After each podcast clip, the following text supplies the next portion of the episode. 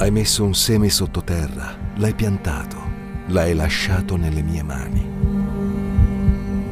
Anche se è passato del tempo, io non mi sono mai dimenticato. Ho usato le tue stesse lacrime quando eri senza forza per annaffiarlo. Quando sembra che tutto possa solo andare peggio. Quando non sai come continuare la tua storia. Ricordati che io sono il grande autore. Quando sembra che tutto sia al buio, ricordati che io sono luce. Continua a fidarti. In tutto questo tempo non sei stato sepolto, ma piantato. Ora è arrivato il momento di sbocciare. Questo è il tempo della tua ricompensa.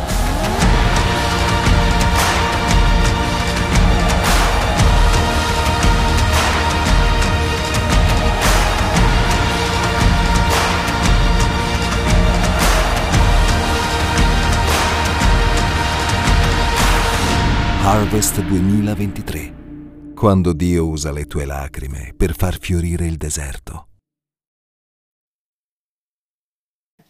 Ok, bello rivedervi, vi ho visti solo prima della pandemia, no, poi durante la pandemia ci siamo molto visti online.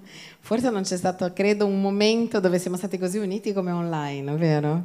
A un certo punto c'era gente che diceva non vogliamo più tornare. A me dispiace veramente per tutte le persone che sono morte, insomma è stata una tragedia in molte famiglie. Ho quasi paura di dirlo, ma io ero contenta per due motivi. No, ovviamente per la gente che stava male. Prima perché dormivo e non viaggiavo. Mi ricordo che mi svegliavo e dicevo, ah, bisogna prendere l'aereo. Era, per, era, una roba tipo... E poi dormivo tanto, dicevo, posso dormire? Tanto avevamo le dirette, abbiamo fatto 60 dirette con pastori da tutto il mondo. Insomma, eravamo sempre lì. Abbiamo creato anche un canale internet su Instagram, alcuni ci hanno seguito, dove leggevamo la Bibbia insieme. La gente mi diceva, io non ho tempo neanche per andare in bagno, devo andare col cellulare. Perché la mente vuota è l'officina per il diavolo. Allora ho detto, qua bisogna riempire la testa della gente, se no penseranno solo l'angoscia, le tragedie che c'erano, tra l'altro, no? E grazie a Dio abbiamo avuto, pensate, abbiamo aperto 27 chiese durante la pandemia. Iniziato online, bello, eh? Perché Dio trasforma il lutto in danza. C'erano tante persone che sono venute dopo dicendo io ero sola a casa, però c'erano le dirette. E quindi lì abbiamo compreso, non sapevamo che le cose sarebbero cambiate così tanto, ma abbiamo compreso che Dio ci stava dando un'altra arma nelle mani per predicare il Vangelo. Amen. E oggi possiamo, penso che oggi tante chiese hanno delle cellule, noi le chiamiamo life, perché sai che noi abbiamo i terroristi ormai in Italia, quindi abbiamo cambiato noi. E ehm, tanti, tanti oggi hanno, penso che in tutte le chiese d'Italia hanno scoperto che possiamo comunicare. Io credo e voglio approfittare che abbiamo qua, grazie anche di tutti i pastori i responsabili che sono qua, grazie di coloro che hanno viaggiato per venire, compresa me che ho viaggiato. E um, voglio dirvi che è molto importante in questo momento che noi non arriviamo dopo alle cose ma prima.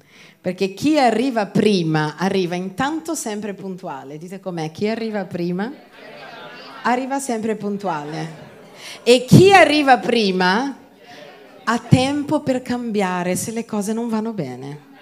Giusto, se tu arrivi prima, sei arrivato mezz'ora prima dell'appuntamento, dici, oddio, ho la, ciglia così, hai tempo di andare in bagno e di metterti un po' a posto. Mentre quando si arriva dopo, non hai tempo di niente, sei i capelli in piedi, in piedi rimangono, sei tutto affanato e nel mondo cristiano, in Italia soprattutto, abbiamo questa cosa di arrivare sempre dopo. Quando ormai c'è un disastro, dicevo, oddio, adesso cosa facciamo? Quindi impariamo a arrivare prima. Adesso puoi chiamare l'anticristo, tutto quello che vuoi. Sicuramente l'anticristo userà anche queste cose, ovvio, usa tutto, il diavolo usa tutto. Anche tutto quello che Dio ha creato ha usato, ha copiato. Dobbiamo assolutamente come Chiesa trasferirci nelle cose digitali, cioè dobbiamo. Non è che possiamo scegliere dobbiamo, dobbiamo fare scuole bibliche digitali. Io ci sto già lavorando. Difficile perché devi essere lì, parlare a nessuno, no? Sappiamo, a noi piace, ai pastori piace parlare quando c'è qualcuno davanti. Ma io mi sono allenata nella pandemia perché c'ero io e una camera Terribile, io ho detto è allenamento questo. Dobbiamo entrare nel mondo digitale anche per predicare il Vangelo. Ho fatto venire dall'estero due persone che lavorano con marketing digitale, sapete cos'è, no?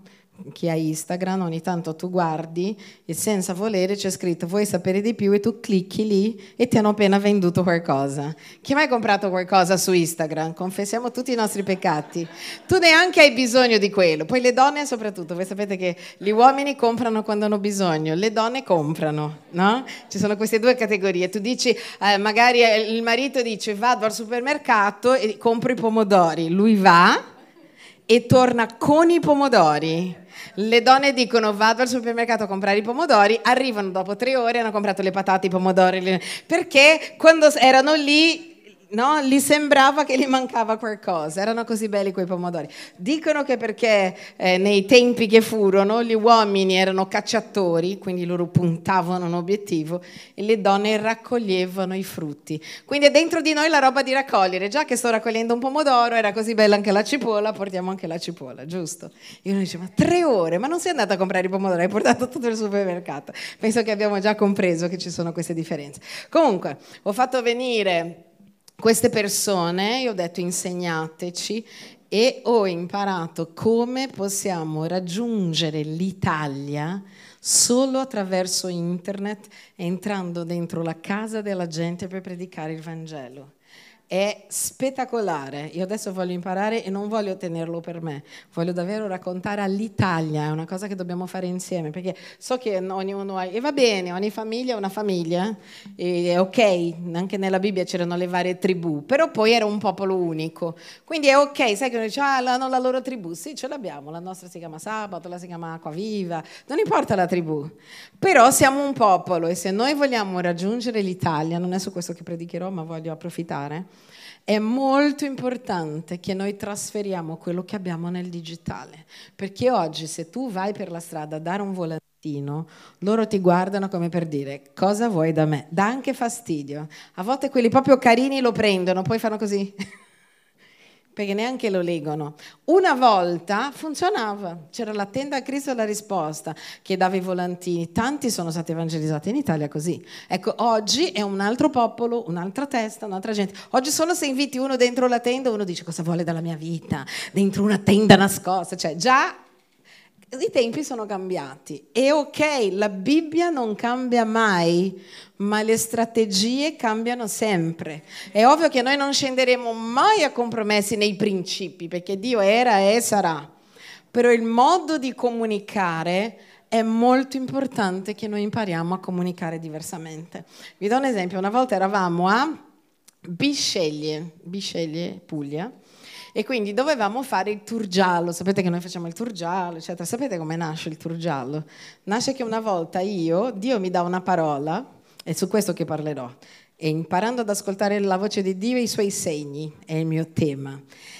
Dio mi dà una parola e mi dice di pregare perché ci sia a Milano un sindaco cristiano. Io inizio a pregare, conoscevo nessuno. Comunque inizio a pregare, Dio voglio, voglio poter parlare a una persona. Insomma, inizio a pregare ed un tratto vedo, c'erano sempre delle robe scritte Letizia Morati dovunque, io non sapevo neanche chi fosse, c'era scritto, sai, campagna elettorale, sindaco. Allora inizio a domandare, ma questa tipa è credente? Perché dico, io mica prego. Sapete se crede ai principi cristiani? Almeno i principi. Può anche non essere tutto credente, però almeno un po' di principi, perché oggi già se uno ha i principi, noi, eh, no? Uno già che dice, no, credo alla vita, uh-huh, facciamo la ola noi, no? Perché ormai non credo. Credo uomo e donna, uh-huh, cioè già siamo amici, perché già, già questo è buono.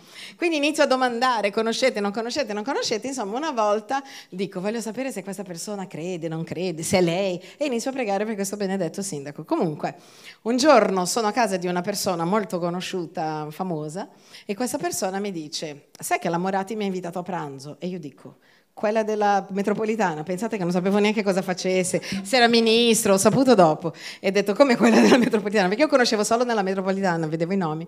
E mi dice sì, mi vuole parlare perché è candidata. Dico tu inviterai me in questo pranzo, noi due. E comunque vado a casa dei Morati, all'epoca c'era anche Gianmarco, il marito che era vivo, è morto due anni fa, e mi siedo con loro e inizio a indagare, no? Ma voi, la vita e tutto quello che dicevo, sapete Chips, quando quelli che parlavano insieme, era un film molto antico che due, due motociclisti ogni tanto dicevano la stessa roba. Quindi a un certo punto iniziano a dire eh, ma l'Italia è un paese che è già stato cristiano, l'Apostolo Paolo è stato qui, la gente è stanca del cristianesimo e io e lei diciamo ma noi possiamo cambiare la storia, guarda dico, eh, chips!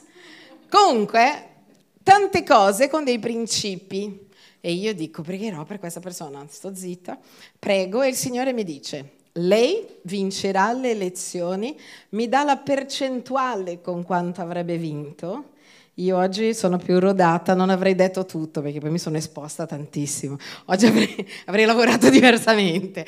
Comunque mi dà la percentuale con quanto avrebbe vinto e mi dice di andare nel suo ufficio, quindi io vado, busso e dire tu vincerai le elezioni, però devi stare ai principi, ta, ta, ta, insomma vado con una grande faccia tosta, come ogni tanto bisogna quando Dio ci parla, sempre faccia tosta a furia di perderla, ogni tanto la perdiamo, poi la riprendiamo dalla terra e vado e dico, tu vincerai, gli do la percentuale e gli dico, però se tu non ti comporterai bene in questi quattro anni poi non c'è niente di più, devi, mi raccomando. E lei si mette a piangere e dice, io stavo pregando, perché all'epoca avevano, lo so, 22 imprese, loro sono imprenditori, miliardari, eccetera. Stavo pregando, io ho detto già pregando, chi a chi? No, oggi bisogna anche domandare a chi preghi. E, e ha detto, sai che sono qua, però sono sempre in dubbio, perché non voglio fare questo. Infatti lei aveva regalato tutti i suoi soldi, non aveva bisogno. Voglio fare se servo. E quindi ho chiesto a Dio che mi desse un segno, e io ero il suo segno, ovviamente. Quindi da lì è nata una super amicizia. Tanto avete presente tipo l'amicizia tra re e profeta? Una volta lei era svenuta, io ero per la strada e lo Spirito Santo dice chiama perché lei è svenuta, digli di fare così così. Cioè, pensavano che fosse l'oracolo, no? Tipo l'oracolo. Suo marito, io passavo e diceva arriva l'angelo della famiglia. Perché, e non pensate che sempre così il pastore Rosa in cammina su una nube, era qualcosa di speciale per quel momento che non avevo mai vissuto. Io comprendevo che quello era un segno di Dio perché le persone credessero nella mia parola, giustamente. Quindi da lì io inizio con la Chiesa, e non lo farò mai più neanche questo, ma ero giovane, a, a, fare campagna, a dire, devo dire alla gente che devono votare questa persona. Oggi penso, devo predicare i principi della Bibbia, ognuno sceglie quello che vuole, però ero giovane e ho fatto i miei errori. Comunque, ho fatto campagna, mentre facevo campagna, cioè mettevo i volantini nelle macchine, no? tipo votate Morati, lo Spirito Santo mi parla e mi dice, bello che fai questo per una persona. Se era di notte e mi dice, però per me, sei mai andata di notte, nelle, perché noi abbiamo riempito le scuole, sei mai andata di notte nelle spiagge a parlare di me? E io ho voluto sprofondare, sono sprofondata lì, ho detto no, però ti prometto che appena finisce questa cosa io lo farò per te. Così nasce il tour giallo. Io ho detto, Signore, andremo in tutte le spiagge di giorno e di notte, daremo volantini e predicheremo te, perché Cristo in noi è speranza di gloria. Non è un uomo, non è una donna, non è un politico, non è, non è a destra né a sinistra che ci salverà, chi ci salva è Gesù Cristo. A volte uno deve imparare nel tempo, perché molte volte noi mettiamo la nostra fiducia nelle cose e nei governi, ma è Cristo colui che porta la salvezza. Okay? Non possiamo immaginare che una persona può cambiare la storia. Cristo, quando le persone conoscono Gesù, cambia la storia. Questo non vuol dire che non vogliamo qualcuno al governo, ovviamente, che abbia un minimo di principi. Comunque ho fatto una grande esperienza, ho scelto io tutto il consiglio comunale seduta nel giardino che avevo a casa mia dicendo no, quello nella salute no perché non ha principi, cambia. Cioè, era la prima volta nella mia storia che io sceglievo, non lo sapeva nessuno, tutto il consiglio di una città. Era il massimo. Questo sì, questo no. Di quanto veramente lei diceva, Dio è con questa donna. È molto importante che noi ci facciamo usare da Dio, perché i segni convincono le persone, giusto? Cioè i segni, i prodigi e i miracoli non è che servono solo uno dice ah perché era, stava per morire ed è guarito. Non è lo scopo questo. Lo scopo è che la gente veda la gloria di Dio, perché se noi ben sappiamo Lazzaro è rimorto, no? Lazzaro è stato secondo me il più grande evangelista del mondo. Doveva dire niente, si sedeva sulla piazza, zitto, e la gente si convertiva, diceva, ah, prima si spaventavano, era Lazzaro, non doveva dire, pensa che evangelista, non ha mai aperto la bocca e la gente diceva, Dio esiste. Però poi Lazzaro è rimorto, no, sapete no? che non è in giro Lazzaro, magari c'è qualche amico Lazzaro ma non è lui. Quindi è importante, cioè quello era il modo, Gesù diceva se voi non credete a me, credete almeno nei segni che io compio. Quindi il credente deve essere accompagnato da segni, prodigi e miracoli. A volte però noi pensiamo che segni, prodigi e miracoli sia solo la guarigione, vero? Ah, c'è una notte di miracoli, uno pensa saremo tutti guariti. Lo scopo è, sì, Dio è buono, mi vuole bene, mi vuole guarire, ma non è finito lì. Il motivo è glorificare Dio, è che mia zia che dice cavolo stava morendo è guarita. Cioè le persone, Dio agisce perché noi moriremo comunque prima o poi e anzi, se siamo credenti morire è un guadagno. Lo so che noi non lo diciamo, no? C'è una frase che mi piace molto di Steve Jobs che non era cristiano, ma l'ha capita perché era intelligente, ha detto tutti i credenti dicono che il cielo è meraviglioso, ma voi non volete mai andare.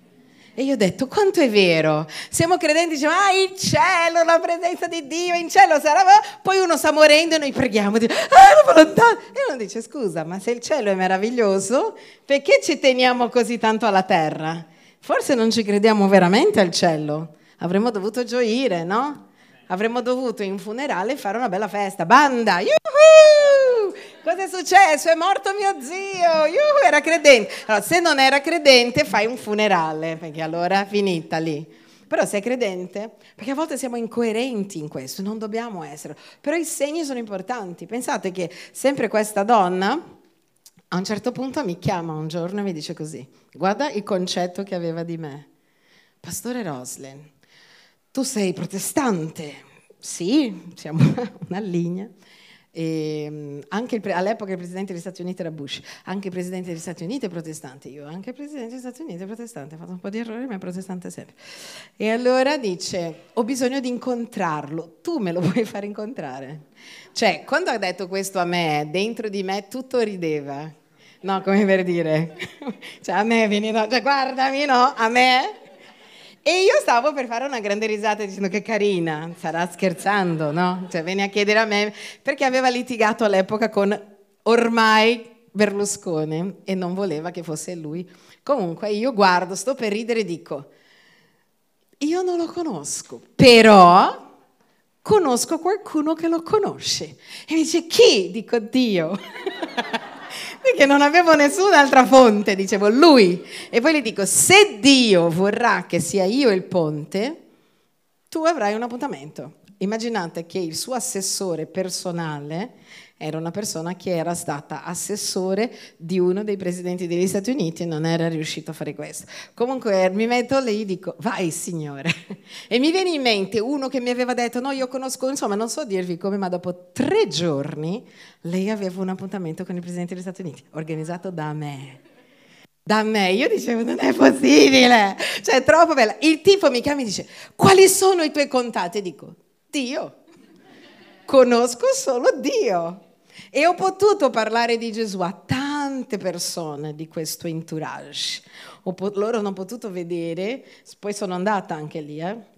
sono andata negli Stati Uniti, li ho portati negli Stati Uniti, insomma c'è tutto un giro. Sapete che a Milano c'è stata anche una cosa che si chiama Expo dell'alimentazione Ecco, io almeno 30 voti dell'Expo con pastori di tutto il mondo avevo portato. Sono cose che nessuno sa. Io ho deciso, quasi non ho mai parlato con nessuno di questo. Ultimamente il Signore mi ha detto, racconta la mia gloria. Perché dicevo, tanto non mi crederà nessuno, no? raccontare le robe. Però davvero per glorificare Dio, per dire che non esiste l'impossibile.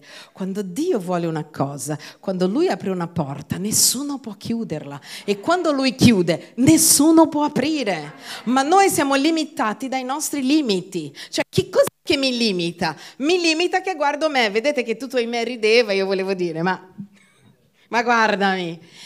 Io stavo limitando la potenza di Dio dicendo, Dio con me non può fare questa cosa. E lì il Signore mi ha spiegato e mi ha detto, voi dovete non avere limiti.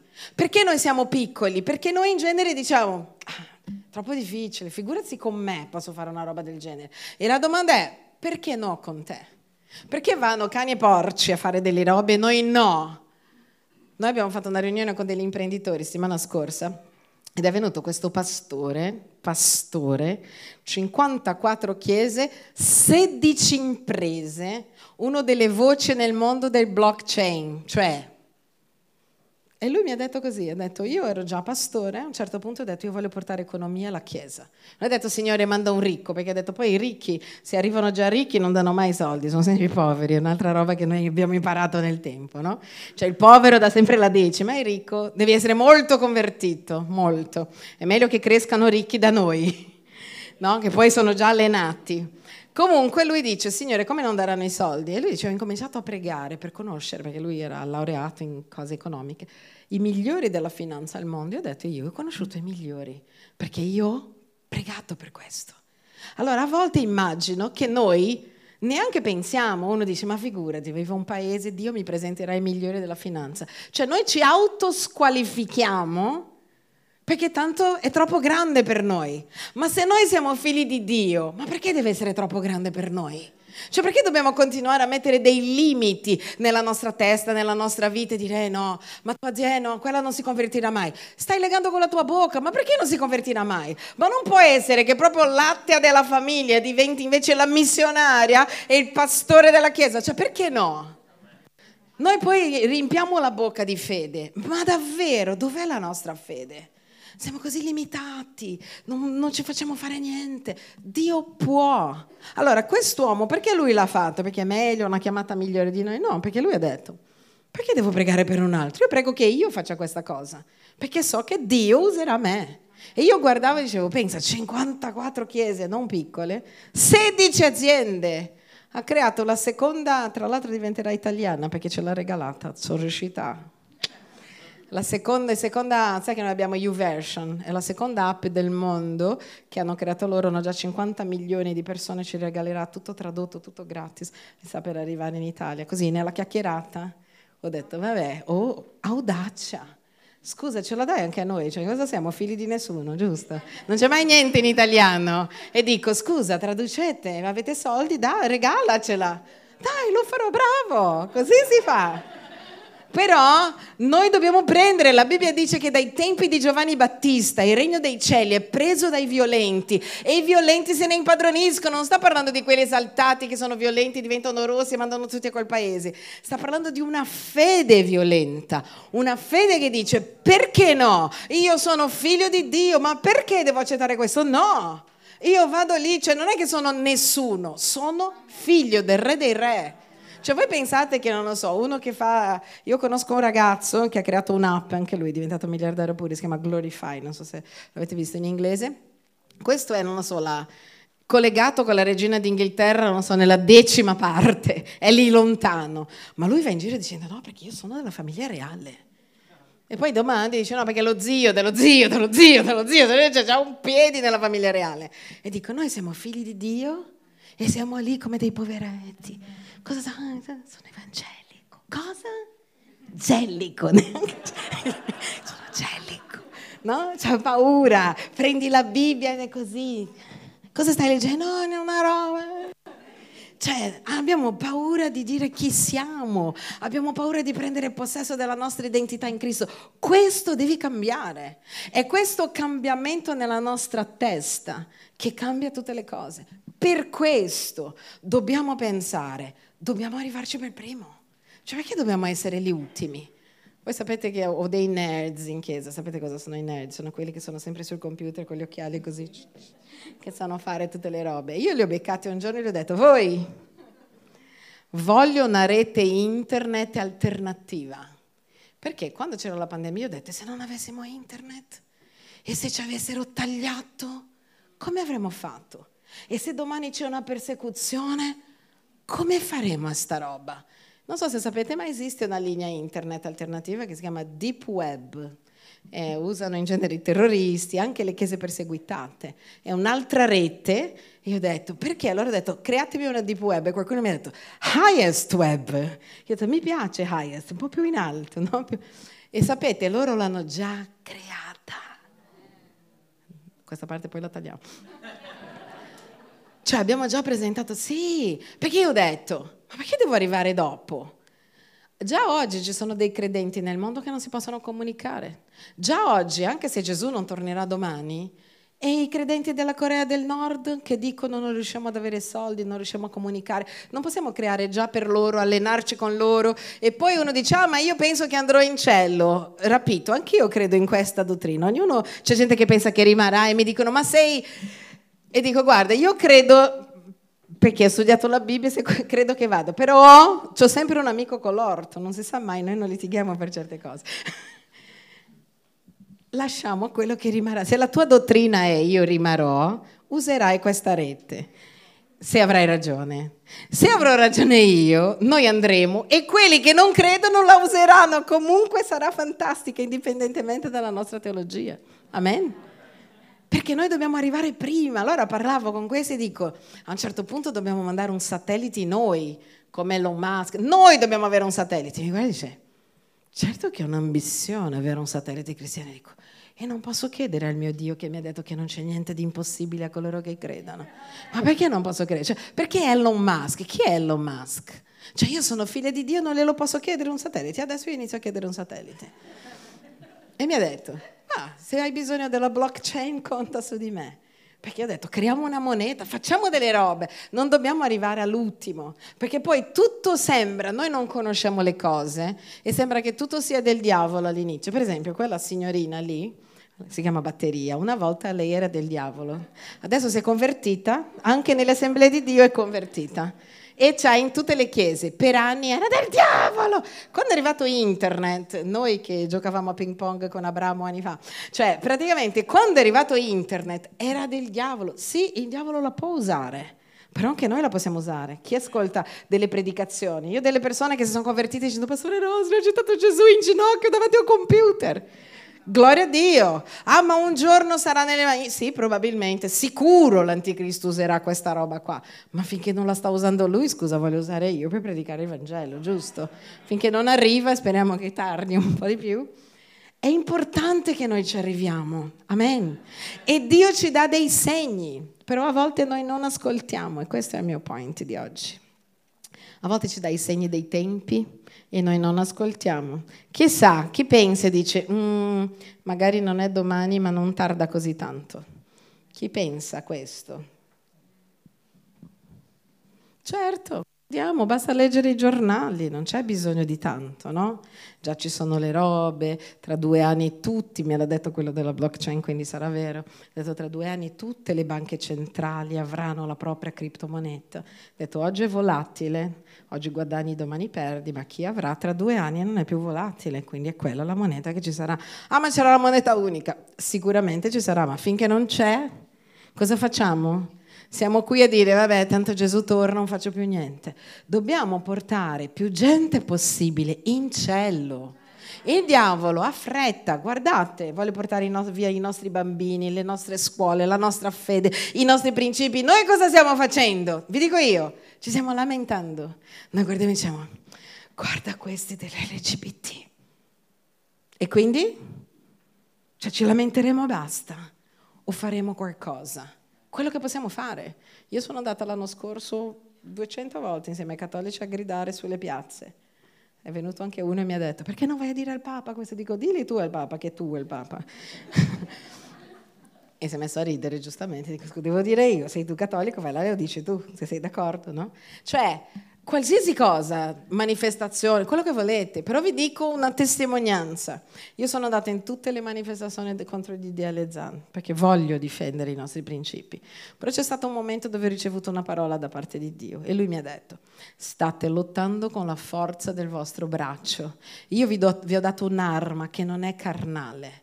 E io ho detto, è vero, cioè siamo qua, giusto, a dire la nostra, ma perché non preghiamo? E abbiamo stabilito 48 ore di adorazione.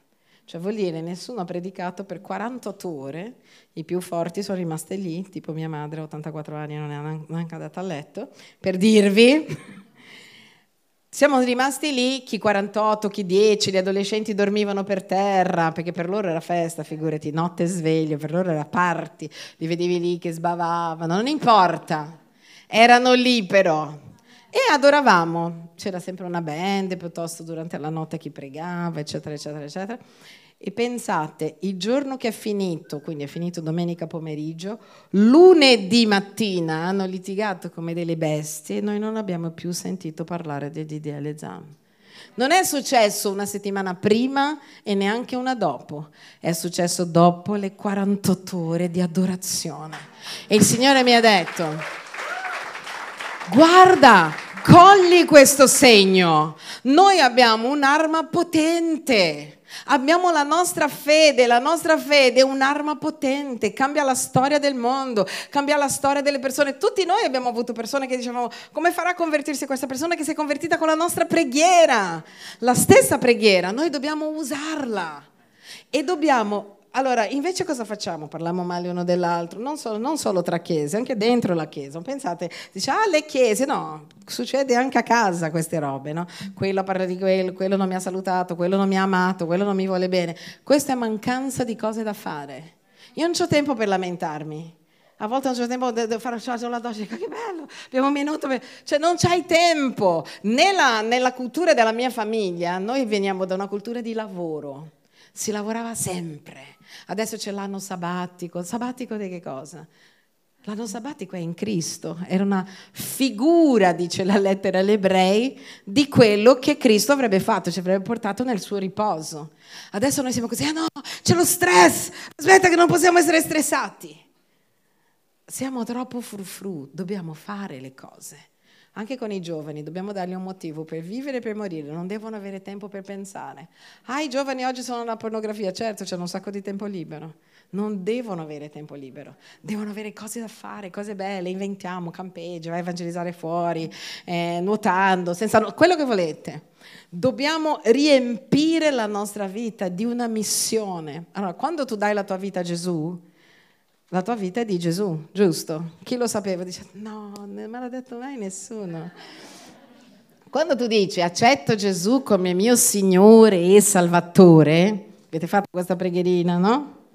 Ecco, Signore è carino perché in italiano noi cerchiamo di dire Signore, ma in realtà tradotto è padrone. Cioè padrone vuol dire che io non scelgo, io obbedisco. Sai che c'è gente che dice, ah, non lo so, io non ho la chiamata per lavare i pavimenti. Non c'è la chiamata. Se ti chiamano, tu vai. Capito? Ah, non so se ho la chiamata per predicare. Se Dio ti ha chiamato a predicare, tu predichi. Vedi, io sono stata lì a consigliare il politico, avevo la chiamata per la politica. No, ma Dio mi ha chiamato e io ho detto, io vengo. Probabilmente ha mandato me, avrà chiesto a 20 prima di me, ma tutti avranno detto di no e qualcuno ha detto di sì. Perché noi a volte pensiamo, ah Dio ha scelto quello, no, a volte Dio, quello là è la decima scelta. Io mi ricordo Reinhard Bonke, che era un predicatore che oggi non c'è più, un uomo di Dio, che lui una volta in Germania ha detto, Dio mi ha detto di eh, regalare un Vangelo, si chiamava Von Linus Plus, che parlava della potenza di Dio, a tutta la Svizzera, la Germania e l'Austria. E lui ha detto così, quando il Signore me l'ha chiesto, mi ha detto, Bonche, forse Dio gli parlava in tedesco, Bonche, no, anche in tedesco, sì. e ha detto, Bonche, tu sei la mia terza scelta. Ho chiesto a uno, mi ha detto troppo complicato. E allora Dio ha detto, adesso ho chiesto a te, come per dire, non eri neanche la mia prima scelta. Lui ha detto, Signore, ma io lo farò come se fosse la prima, perché tu mi hai chiamato, non c'è da pensare, c'è da fare basta. Perché? Perché a volte noi siamo lì e le persone portano via la nostra fede. Gli amici a volte portano via la nostra fede. Chissà che noi dobbiamo condividere le cose importanti solo con alcune persone. Chi lo sa? Chissà che a volte l'invidia è una preghiera contraria.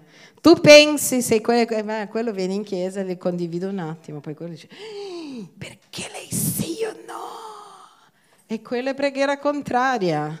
Bisogna condividere con chi ha fede. Vi ricordate la bambina morta lì, Talita? Talita Cum, che era il nome, non era il nome della bambina, è quello che gli ha detto alzati bambina.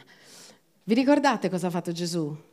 Gesù ha buttato fuori tutti, ha tenuto i genitori, perché i genitori vogliono sempre che la figlia risorga, giustamente.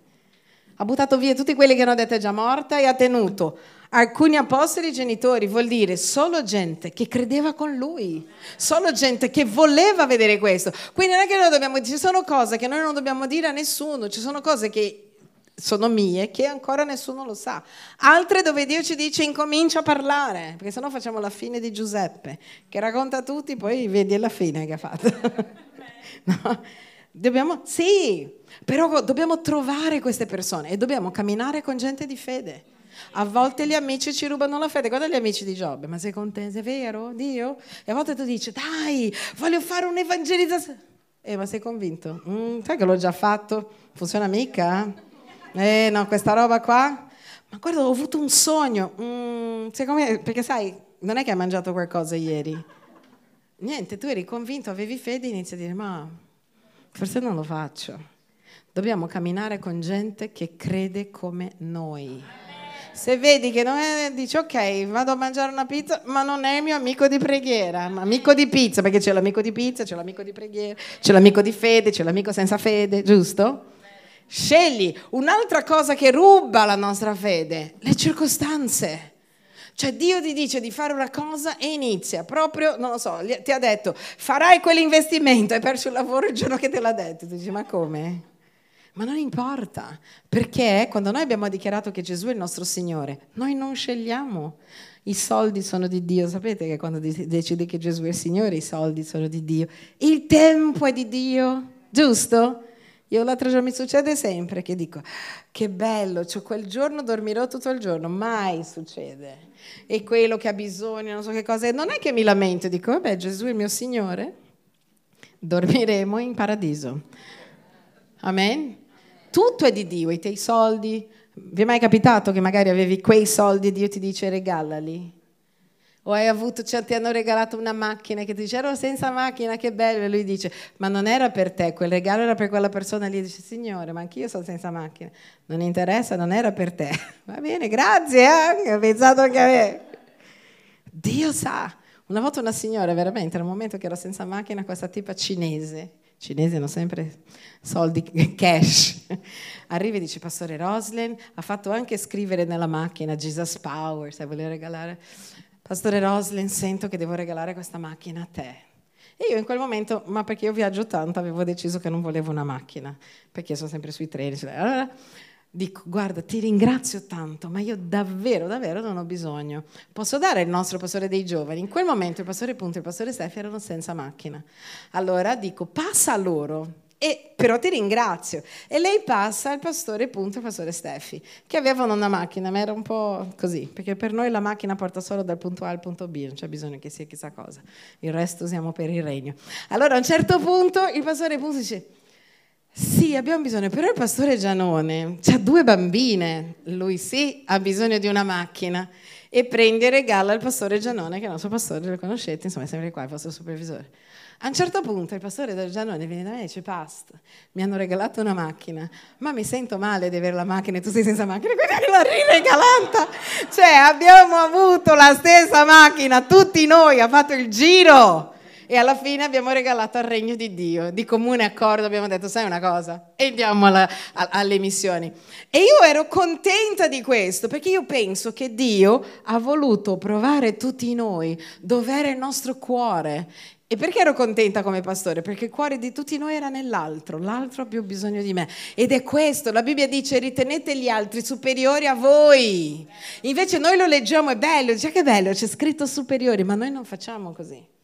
Noi pensiamo che noi siamo i migliori, no? A me è conosciuto qualcuno che ha litigato e ha detto sicuramente la colpa è mia perché quella è una persona meravigliosa che non litiga mai.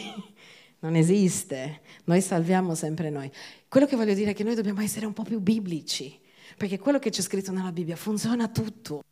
Cioè, da duemila anni che continua a funzionare. Però noi diciamo, eh, funziona in America, ah, in Brasile.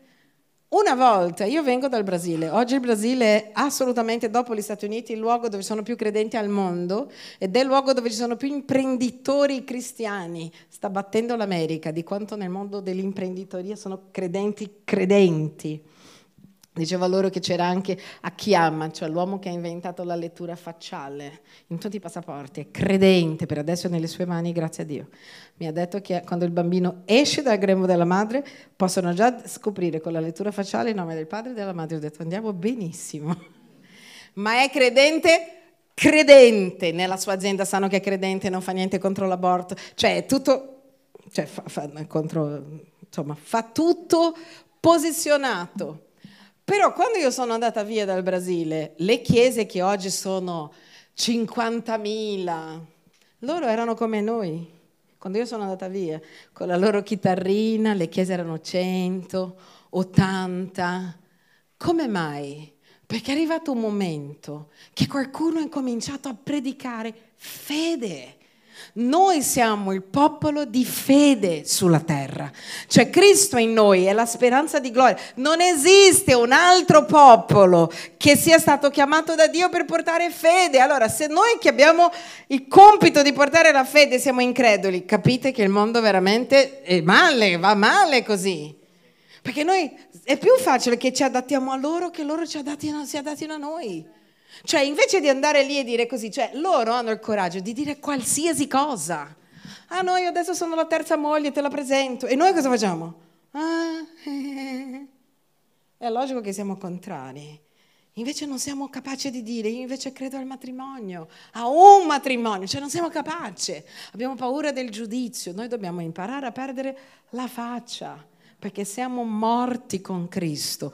Un morto non ha volontà propria. Potete provare, il prossimo funerale sputate in faccia il morto, parlate col morto, vedete che il morto non reagisce perché è morto.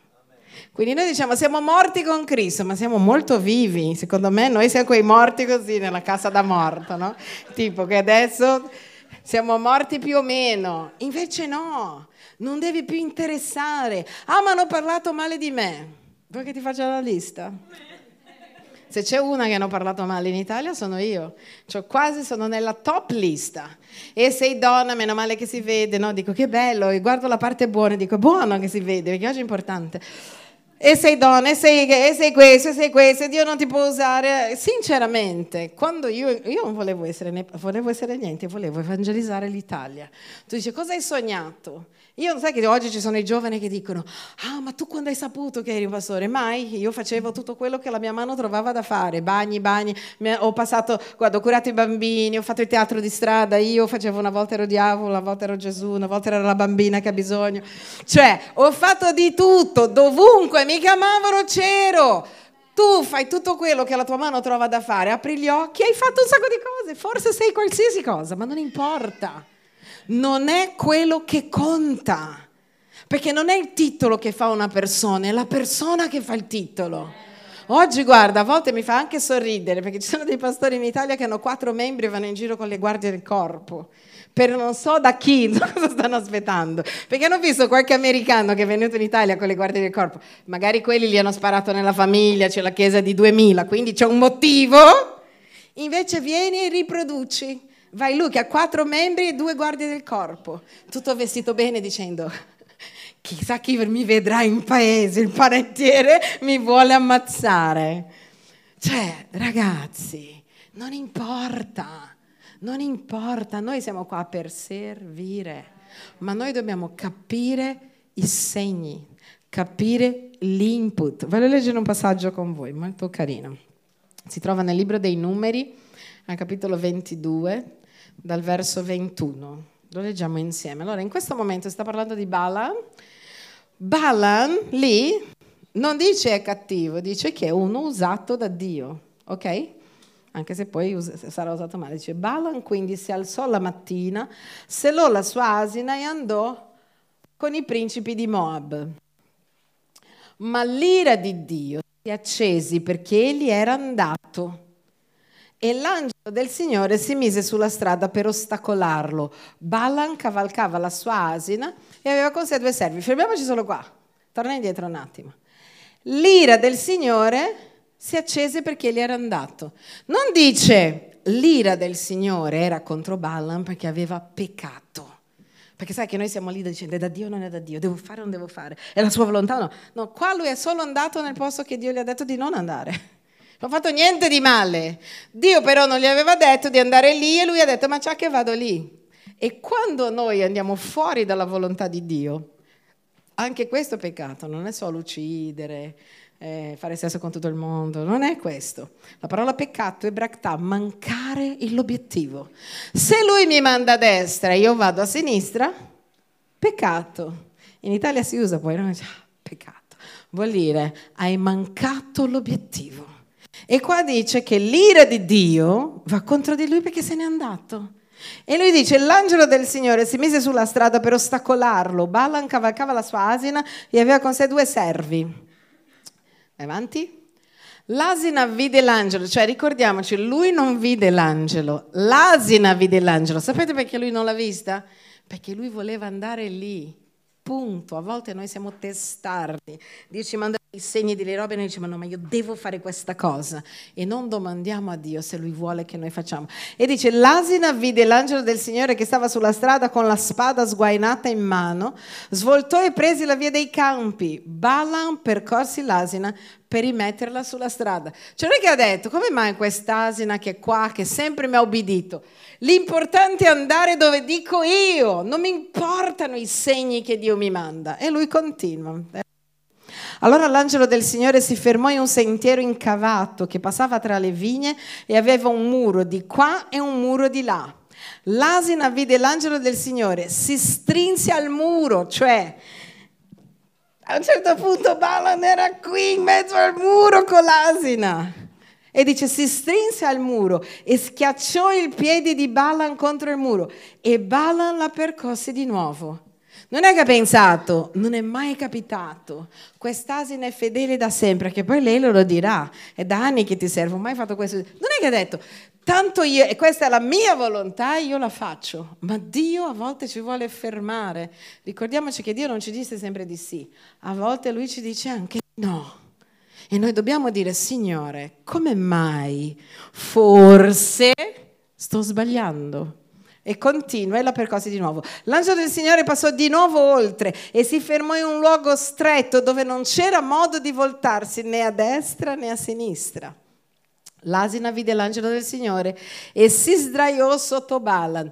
L'ira di Balan si accese ed egli percosse l'asina con un bastone. Allora il Signore aprì la bocca dell'asina, cioè io immagino, Dio sta mandando l'angelo. Balan, sono qui, non devi andare. Cioè ha dovuto parla- far parlare un asino. Quante volte Dio usa degli asini per parlarci? Gente che a volte non c'entra niente, neanche col cristianesimo, che ad un tratto ti dice, ma, ma ti apri, si accendi una luce, dici, sarà. Io conosco una, un uomo, oggi è un pastore in Perù, lui dice, mia moglie pregava per me e non so chi pregava per me e mio fratello mi diceva, lascia questa vita, lascia questa donna, lascia questa vita, lascia questa... Io, a me piaceva quella donna, perché sai che quando uno è innamorato, c'è la madre contrario, il padre contrario, il pastore contrario, gli amici sono contrari e tu? La sento che è mia. Io non posso fare nome, perché è una persona che è conosciuta. Io anni fa ho detto a una persona, io non celebrerò il tuo matrimonio perché tra sette anni ti dividi da questa persona. Siete troppo diversi, non funzionerà. Tutti gli hanno detto, padre, madre, cugino, zie, chi ha sognato, chi ha profetizzato, si sono sposati. Dopo sette anni si sono lasciati. Io mi ricordo la mamma del ragazzo, della ragazza che sono andata a cena da loro che ha detto adesso di davanti al pastore Roslin, di che hai sbagliato, perché gli abbiamo detto in tutte le lingue, forse, cioè forse, forse sono sbagliato, perché non pensiamo, a volte anche nei matrimoni, nelle relazioni, Dio manda sempre qualcuno a dire no, no, no, no, no, no. Se tutta la gente che ti ama ti dice di no, può darsi almeno, forse Stai sbagliando? No? Se è uno solo no, ma quando sono 20 che dicono la stessa cosa, forse stiamo sbagliando noi. Almeno un pensierino ci fai, giusto? Però a volte noi siamo testardi e Dio fa fatica a parlarci quando noi abbiamo la nostra volontà. Però quando noi vogliamo fare la volontà di Dio, Lui cambia tutto. A volte tu vuoi andare lì e Lui ti manda lì. Pensa, io so, volevo fare il medico geriatra. Se avesse seguito me, amo i vecchietti. Se avesse seguito me, io oggi ero un medico, medico geriatra e penso, che vita noiosa avrei fatto. Guarda che bella vita che ho. Viaggio tutto il mondo, conosco un sacco di lingue, un sacco di gente. Dico, le vie di Dio erano più grandi e dico grazie che ti ho ascoltato ma alcune volte volevo fuggire, altre volevo andare via, però mi fermavo per dire Signore, io mi ricordo quando ho deciso di andare via dall'Italia, quando esco, sapete che vengo dal mondo cattolico, no? ho predicato in conferenze, cattedrali, ho vissuto in convento, a un certo punto ho detto io non, po- non ho niente da fare in Italia, perché il mio mondo era il mondo carismatico, me ne vado. E quando ho deciso che me ne andavo, Dio mi ha parlato e mi ha detto tu farai di questa nazione la tua e non andrà via da qui mai. È stato un lutto il momento, perché tutti gli stranieri o chi vive in un'altra città hanno una valigia pronta. Anche quelli che vivono a Milano dal sud hanno la valigia pronta. Male che vada, torno in Calabria. Quindi dover buttare quella valigia è difficile. Però io dico, meno male che l'ho ascoltato. Perché ci sono dei segni. Dio continua a parlare, lui non smetterà mai di parlare. Lui è la parola. La parola non può stare zitta. Siamo noi che smettiamo di ascoltare. A volte smettiamo di ascoltare perché una cosa va male.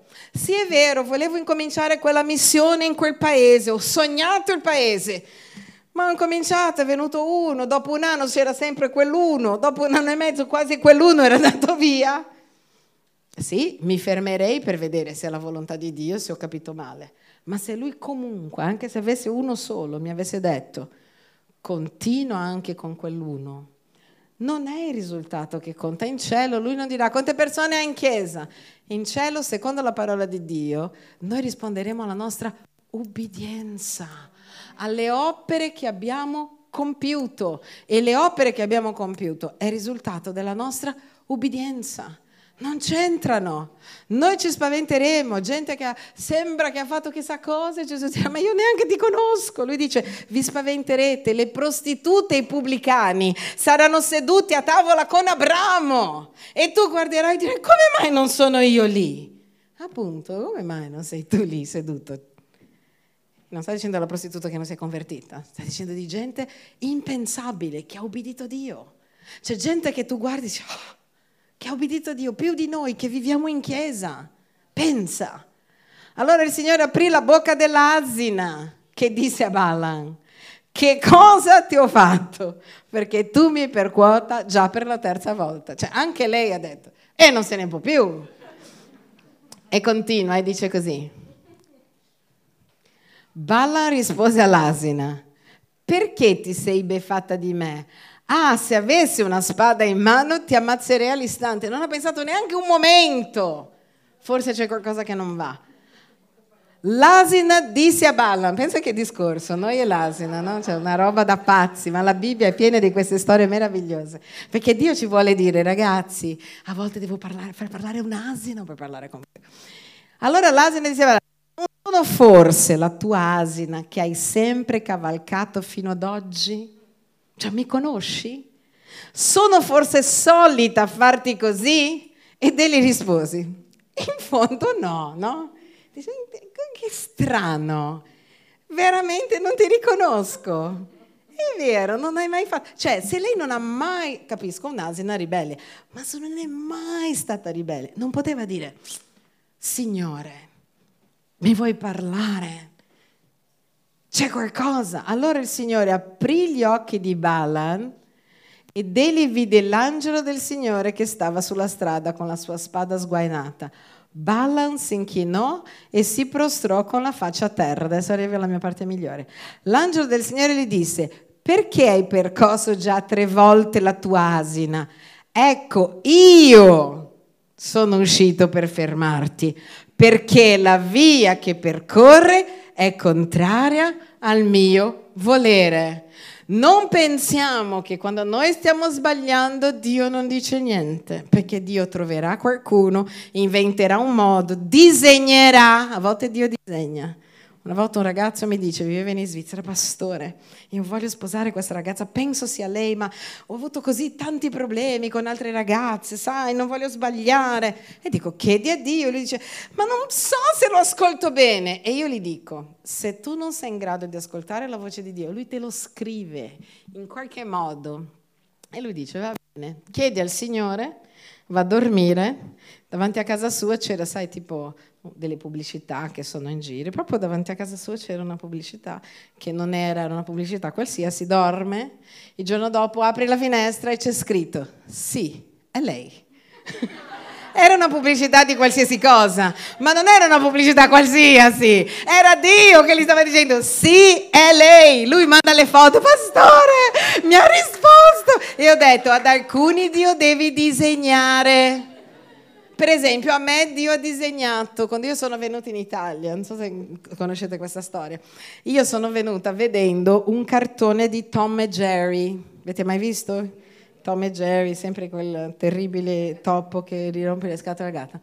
Loro erano a Venezia e quindi una mia amica, io volevo andare negli Stati Uniti, insomma si usava i miei tempi andare a imparare una lingua, passare un anno all'estero. Io volevo andare in Messico o in America, mi dice andiamo in Italia. Mai sognato con l'Italia, mai pensato all'Italia, mai pregato per l'Italia, mai visto, mai niente con l'Italia. Non avevo più che la pizza, non sapevo niente dell'Italia. E dico, andiamo, sai, quando hai 19 anni dici andiamo in Cina, certo, figurati, no?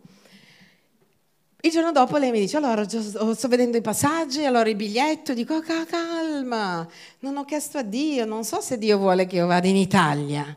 E prego e dico, Signore, ma tu vuoi che io vada in Italia? Risposta, sì, ho un piano per te in Italia. E le dico, e me lo dice con Tom e Jerry.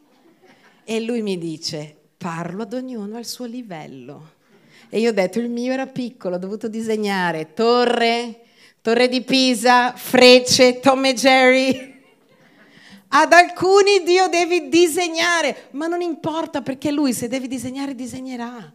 Quello che noi non capiamo è che lui vuole parlare con noi, invece siamo noi che stiamo dicendo ma mi vuole parlare, ma sì o no? Se Dio sta in silenzio, non muoverti. Il silenzio è un segno per dire non è il tempo di agire.